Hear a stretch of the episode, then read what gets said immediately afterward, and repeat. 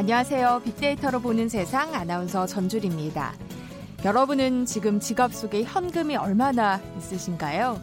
빵빵한 지갑을 보면서 마음 든든한 시절도 있었지만 사실 요즘은 카드 한 장으로 모든 걸 해결할 수 있는 시대죠. 현금도 동전도 예전만큼 보기 쉽지 않습니다.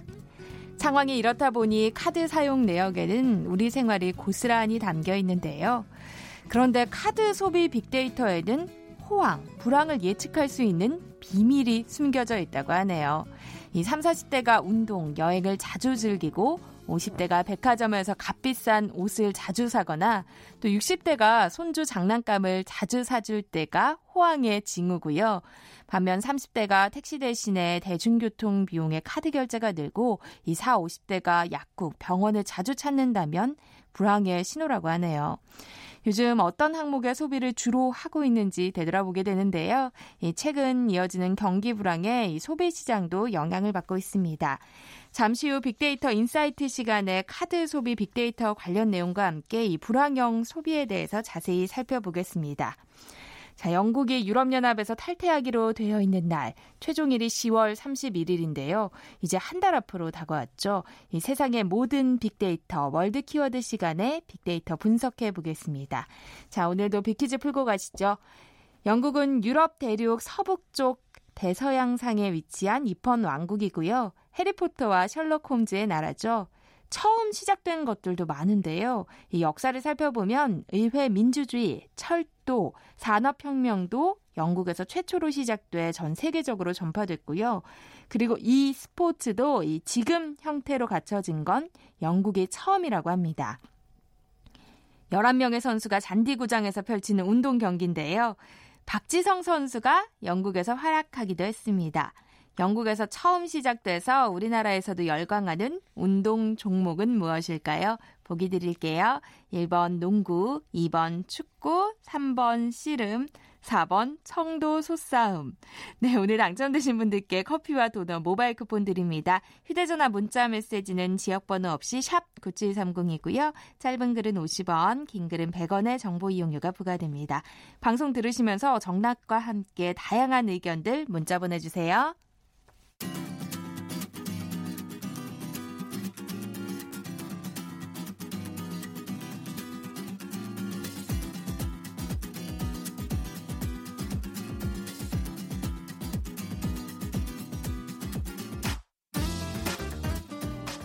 데이터는 시그널이다. KBS 일라디오 빅데이터로 보는 세상. 세상의 모든 빅데이터. 궁금했던 모든 화제와 이슈를 빅데이터로 분석해보는 시간, 세상의 모든 빅데이터. 오늘은 지구촌 화제의 이슈를 빅데이터를 통해 분석해보죠. 임상훈 국제문제평론가와 함께하겠습니다. 어서 오세요. 네, 안녕하세요.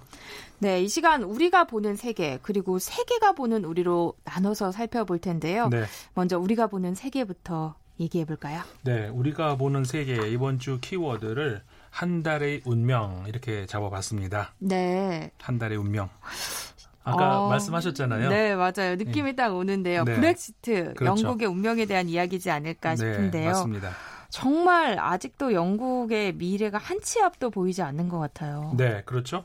이 원래는 어, 올해 3월에 영국의 이제 그 유럽 연합에서 탈퇴를 하는 것이 이제 원래 계획이었죠. 네. 그랬는데 이제 그 준비가 전혀 안 됐죠. 영국도 준비가 안 됐고 유럽 연합도 그렇죠. 안 됐고. 네. 네. 그래서 한 차례 4월로 미뤘다가 다시 마지막으로 미뤄진 것이 10월 31일로 그래서 10월 31일까지 어, 유럽 연합 측과 영국 측이 합의가 되지 않으면은 소위 우리가 흔히 말하는 no deal 브렉시트 그러니까 음. 아무리 합의도 안 된 상태에서 그냥 갑자기 이혼하게 되는 것이죠. 근데 그게 지금 딱 이제 정말 한 달 남았거든요. 네. 오늘이 30일이니까 그렇잖아요. 그렇네요. 그러니까 그런데 그러면은 사실 준비가 돼 있어야 되잖아요. 그러니까요. 전혀 그간 뭔가 준비를 하고 있었어야죠. 그렇죠. 근데 그 오히려 계속 혼란만 혼란이 점점 커지기만 하고 네. 그러니까는 사실 어, 브렉시트를 어떻게 보면 해결사 역할로 저 어, 테레사 메이 총리가 이제 들어왔는데 결국은 어, 유럽과의 협상을 모두 영국 의회가 거부를 해버리면서 음. 결국 물러났고 그 뒤 이어서 어, 총리로 어, 들어선 그 보리스 존슨 총리 워낙에 이제 강경파였죠. 어 그러면서 이제 그 어, 3월 아 저 10월 31일은 어떤 일이 있어도 나간다. 그러니까 음. 더 이상의 이제 어, 협상의 여지는 없고 네. 만약에 유럽 연합과 협상이 안 되면은 no deal 브렉시트 오케이 이거 어, 감수한다 아. 네, 이런 입장이거든요. 그러니까 다시 말해서 이게 배수진을 치고 유럽 연합을 압박을 어, 하겠다는 건데 네. 유럽 연합도 전혀 그 지금까지 내려, 아까 말씀드렸던 어, 메이 총리하고 여러 차례 협상을 했었단 말이죠. 네. 어, 더 이상은 우리는 물러설 수 없다는 입장이기 음. 때문에 어, 지금 그 지, 정말 한 달 앞으로 남았는데 그 이렇게 되면은 어, 유럽 연합도 그리고 영국도 전 세계도 우려하는 그 no deal 브렉시트가 실현될 가능성이 지금으로서는 굉장히 높아졌다 음. 이렇게 볼 수가 있죠. 네, 메이 총리가 이제 사퇴한 뒤에 존슨 총리가 들어왔는데 존슨 네. 총리도 미국의 트럼프라고 불리는 사람이잖아요. 예. 뭐 정치적 성향도 그렇고 예. 이제 좀 영국의 트럼프. 네, 영국의 트럼프죠, 그렇죠. 네. 네, 정치적 성향도 그렇고 뭐 언행도 그렇고 모습도 그렇고 좀 많이 닮았어요. 그렇죠. 이렇게 사진을 비교해 놓고 보면은 네. 진짜 그 동생 같이 보이죠. 그, 그 금발에다가 네. 그 물, 머릿결이 아주 가늘어가지고 바람이 불면 확 이렇게 날리는 그런 게 네. 굉장히 근데 그 외모만 비슷해가지고는 아니고 네. 정치적인 성향 이런 것들이 이제 굉장히 많이 비슷하죠. 근데 굉장히 재밌는 것이 음. 이두 어, 형제라고 할 수 있는 그 미국과 영국의 지도자가 네. 똑같이 지금 비슷한 시기에 정치적 위기를 겪고 있어요. 네. 맞아요. 어, 우리 저 뉴스 많이 이제 나왔습니다만은 어, 미국의 야당 민주당이 그 트럼프 대통령에 대해서 탄핵을 지금 추진하겠다 음. 하고 있는 중이잖아요. 네. 어, 지금까지 탄핵 얘기 많이 나왔습니다. 어느 때보다 그 가능성이 좀 많이 다가선 물론 아직 굉장히 이제 힘든 일이 남아 있죠. 하지만 어, 그런 그 압박하고 있는 상황인데 지금 그 존슨 총리도 어, 영국 야당으로부터 내각 불신임 그을 이제 저 위협을 받고 있죠. 네. 어, 영국의 야당인 그 노동당을 중심으로 해가지고 어, 지금 그 내각 불신임을 추진하겠다 이렇게 하는 마당에 그 대법원마저도 지금 존슨 총리에 대해서 어떤 그 큰 어떤 그 뭐라고 할까요 정치적인 타격을 남긴 것이 어, 브렉시트를 앞두고 어, 존슨 총리가 어, 의회를 영국 의회를 5주 동안에 정회하겠다 이렇게 발표를 해버렸단 말이죠. 네. 이, 그러니까 영국 의회에서 이제 발칵 뒤집어졌죠. 어떻게 이 중요한 시점에 중요한 결정을 앞두고 5주 동안 그 쉬란 얘기냐. 네. 어, 이게 이제 굉장히 충돌을 왜냐하면은 이 존슨 총리는 이거는 당연히 정치적으로 그리고 합법적인 어, 영국 총리의 권한이다라고 얘기를 하는 반면에 어, 야권에서는 민주주의에 대한 말살이다. 음. 어떻게 이 중요한 시, 시기에 뭐 의회를 강제로 문을 닫느냐. 여기에 대해서 대법원이 판결을 내린 것이 이 존슨 총리의 정회 결정은 위법이다. 네. 이렇게 그러니까는 11명의 어, 대법관이 어, 심의를 했는데 8대 3으로 위법 결정이 났어요. 그래 가지고 두양그 미영 정상이 똑같이 지금 그 야당으로부터 물러나라 하는 음. 위협에 처해 있는데 차이점이 있다면은 좀 있, 긴 있어요. 뭐냐면은 어, 트럼프 대통령은 야당의 이 탄핵 그 움직임에 대해서 굉장히 반발을 크게 하죠. 하지만 가능성은 상당히 낮습니다. 왜냐하면 그 양원제인 미국에서 하원에서 이제 소추안이 통과가 되면 그거는 이제 뭐 과반수가 넘으면 통과가 되는데 상원에서는 3분의 2를 넘어서야 되죠. 네. 근데 3분의 2를 넘어설기는 정말 불, 현재로서는 불가능합니다. 공화당이 뭐 그렇죠. 공화당이 일단 그 과반수 이상을 확보하고 있는데 네. 과반수가 아니라 3분의 2를 확보를 민주당이 해야 되거든요. 음. 그렇기 때문에 사실상은 가능성은 매우 낮다. 네. 반면에 존슨 총리는 그 불신임에 대해서 어 좋다. 나는 받겠다. 오히려 존슨 총리는 야구 야권을 향해서 어 저 불신임 을 해라. 이렇게 주장을 하는 쪽이었어요 원래. 음. 어, 왜냐하면은 그렇게 하면서 이제 어, 다시 한번 재신임을 받아서 자기 자신의 그 정치적인 입지를 더 강화하겠다는 그런 포석이 있었거든요. 정면 승부하겠다. 하지만 아까에 비해서 가능성은 아까 탄핵은 나, 그 미국에서의 탄핵 가능성은 낮다 그랬잖아요. 네. 근데 영국에서의 불신임은 상대적으로 더 가능성이 있어 보입니다. 왜냐하면은 네. 여기는 과반수 의회의 과반수만 통과하면 되거든요. 음. 이거는 그럴 지도 몰라요. 그 가능성이 있어 보입니다. 네. 근데 이런 정치권의 공방이 불통의 왕실에까지 튀었다는 네. 얘기가 있어요. 이게 뭐냐면은 존슨 총리가 이제 영국이 그 왕이 있잖아요. 물론 민주주의 국가지만 어, 재헌 민주주의 국가잖아요. 그러니까 존슨 총리가 영어, 여왕에게 중요한 결, 결, 결정을 할 때 가서 이제 보고를 하고 그럼 여왕이 그렇게 하시오라고 이제 윤허를 하면은 이제 결정을 하는. 네. 그러니까 실권은 없지만 그냥 형식적인 절차지만 그런 게 있죠. 근데 이번에 그 어, 의회를 정회시키고 연기하고 이러는 과정에서도 영국 여왕에게 보고를 하고 이제 이런 일이 있었거든요. 네. 그러니까 야권에서는 굉장히 반발을 하면서 아니 영국 여왕이 지금 현재 와가지고 이게 무슨 의미가 있으며 굉장히 그 어, 21세기에 과연 어, 그 왕정이라는 것이 필요한가 이런 반발이 물론 정치권에서는 조심스러운 입장이지만 국민들 사이에서는 그런 목소리가 조금씩 좀 높아지고 있다는 거죠. 어. 지금 그 엘리자베스 2세 여왕은 연세가 93세예요. 67년간 이제 재임을 했는데 그러니까 는 사실상 영국 대부분의 국민들은 왕 그러면은 엘리자베스 2세밖에 없었겠죠. 네. 그러니까는 그냥 익숙한 거죠. 하지만 나중에 이 왕이 교체가 된다면은 그러니까는 교체라고 하니까 이상하네요. 어, 왕이 이제 그 찰스 왕세자로 바뀐다면은 네. 그러면 진짜로 본격적인 이런 그 어, 공방이 왕실 그러니까 왕실이 괜히 이번 그 정치 공방에 그 옆에 있다가 한대 한 얻어 맞은 그런 격이 된 거죠. 네. 자, 이번에는 세계가 보는 우리 살펴볼 텐데요. 네. 키워드는 네. 뭔가요? 아, 이번 키워드는 제가 좀 이렇게 고민하다가 해 봤는데요. 그 젊은 우리 청취자분들은 아실 거예요. 낄끼 빠빠. 혹시 아십니까? 아, 그럼요. 낄때 끼고 빠질 때 빠져라 뭐 예, 이런 거잖아요. 그거죠. 무슨 어디 얘기냐면 미국 얘기거든요. 네. 그러니까는 낄 때는 좀 끼어야 되고 빠질 때는 빠졌어야. 음. 이게 빠질 때 빠졌어야 이게 지금 과거형으로 얘기했는데 옛날 얘기입니다. 아. 그 트럼프 대통령이 한일 갈등에 대해서 뭐 그들이 원하면 나서겠다 이렇게 네. 했지만 적어도 수면 위에서 봤을 때는 좀 적극적인 개입을 꺼리고 있는 것, 것 같은데 같죠. 이런 이야기인 거죠. 그렇죠. 오늘.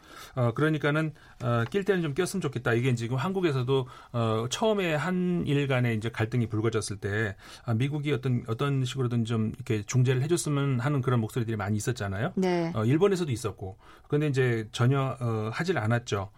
어, 최근에 그 유엔 총회 때 한미 정상회담도 있었고 미일 정상회담도 있었는데 네.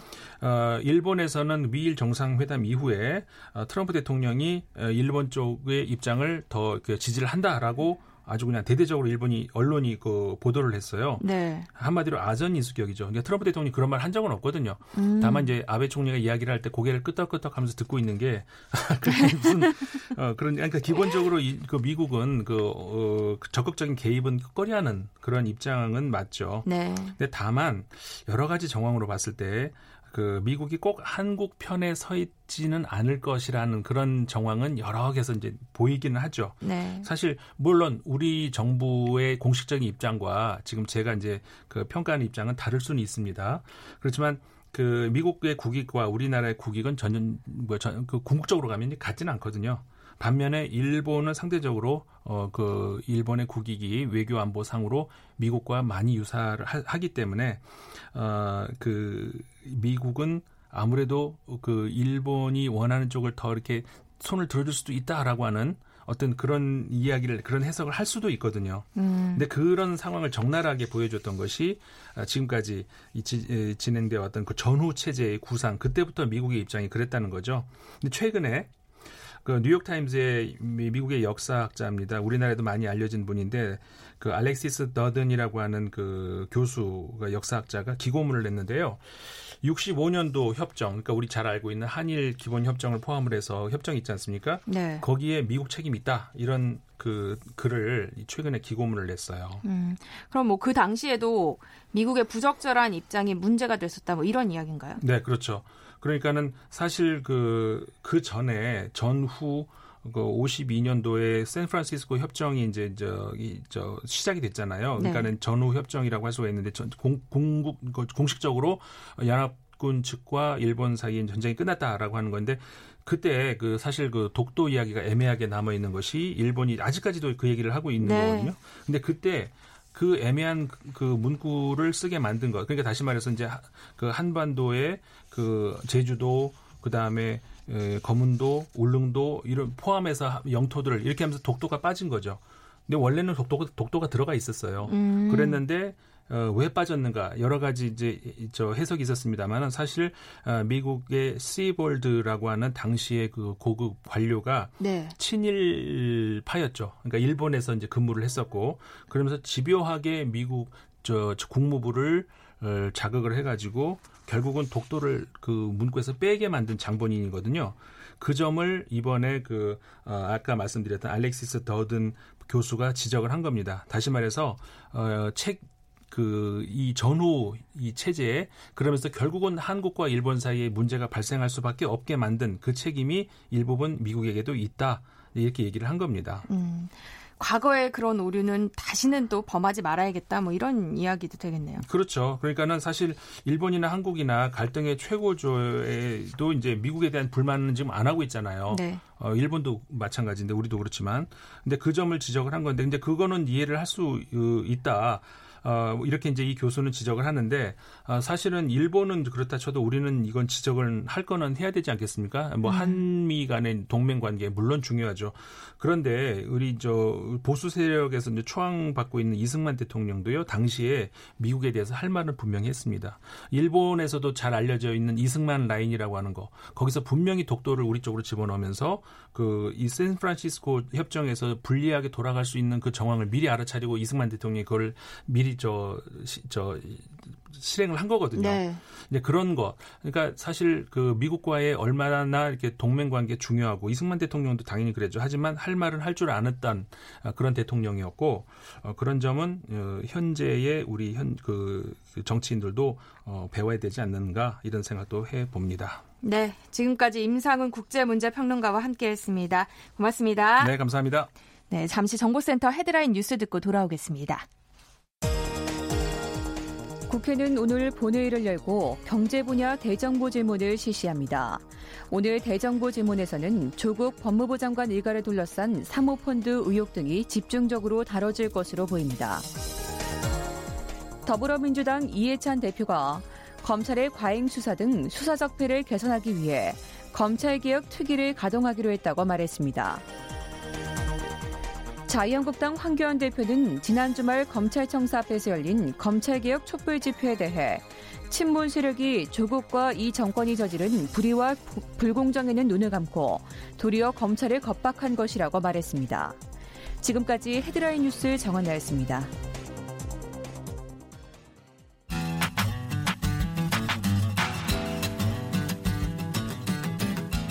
마음을 읽으면 트렌드가 보인다. 빅데이터 insight. 타파크로스 김용학 대표가 분석해드립니다.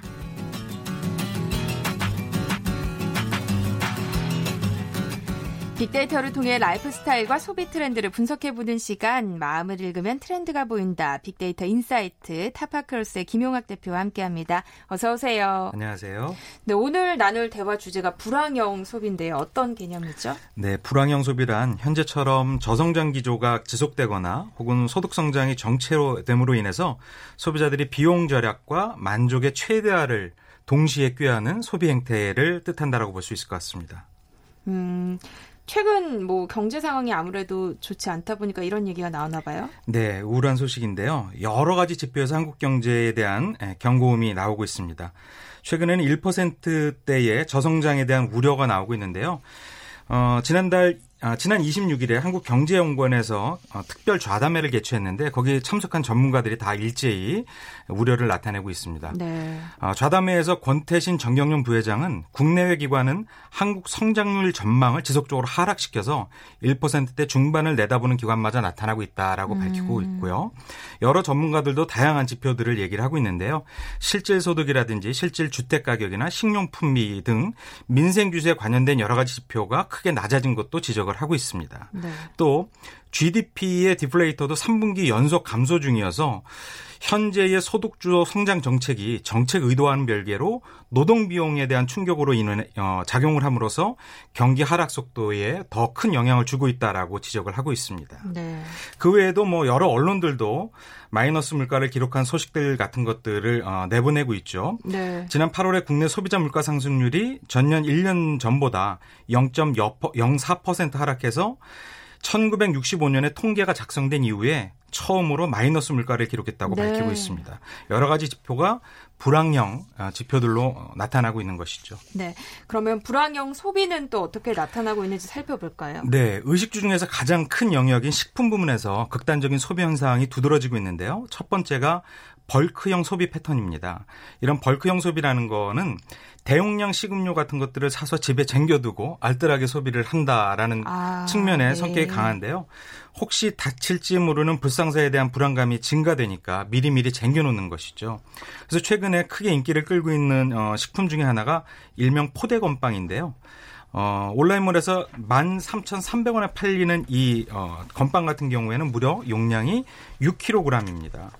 그래서 어, 별칭이 인간 사료라고 불리고 있는데 네. 이게 예전에 화제가 됐었습니다. 왜냐하면 이 포장이라든지 용량 자체가 굉장히 파격적이어서 그런데 최근에는 불황형 소비를 대표하고 있는 예, 아이템으로 자리를 잡고 있는 것이죠. 아, 다 먹을 수 있을까요? 네, 이렇게 어, 큰 용량의 제품을 사는 어, 패턴도 두드러지지만 고가 제품을 줄이는 어, 모습도 두드러지고 있는 거죠.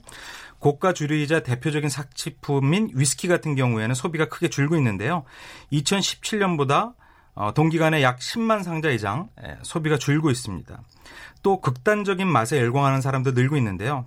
어, 마라탕 같은 거 드셔보셨죠? 아, 요즘 인기죠. 네, 최근에 이렇게 중독을 시킬 정도로 얼얼하고 매운맛을 대표하는 매운마라 같은 경우에도 이런 어, 불황형 소비의 대표적인 현상입니다. 그래서 소비자들이 여러 가지 경기 불안에서 오는 우울감 같은 것들을 이런 극단적인 맛을 섭취하면서 풀어버리려고 하는 것인데요. 네. 황상민 연세대 심리학과 교수 같은 경우에는 불황에는 정신적 긴장과 피로 수준이 높아져서 웬만한 것에는 반응하지 않기 때문에 더 강한 자극과 경험에 반응하게 된다라고 이 이유를 해석하고 있습니다. 그러니까 스트레스가 높아져서 더 단맛, 뭐 극단적인 매운맛을 찾게 된다는 말씀이 신 그렇습니다. 거죠. 또 가성비, 뭐 B급 제품과 셀프형 소비가 뜨고 있다면서요? 네, 이것도 불황형 소비의 대표적인 특징인데요. 가성비가 높은 제품을 찾는 현상 같은 경우는 뭐 일반적인데 그 외에 가심비가 높은 제품 같은 것들을 사는 경우들도 있습니다.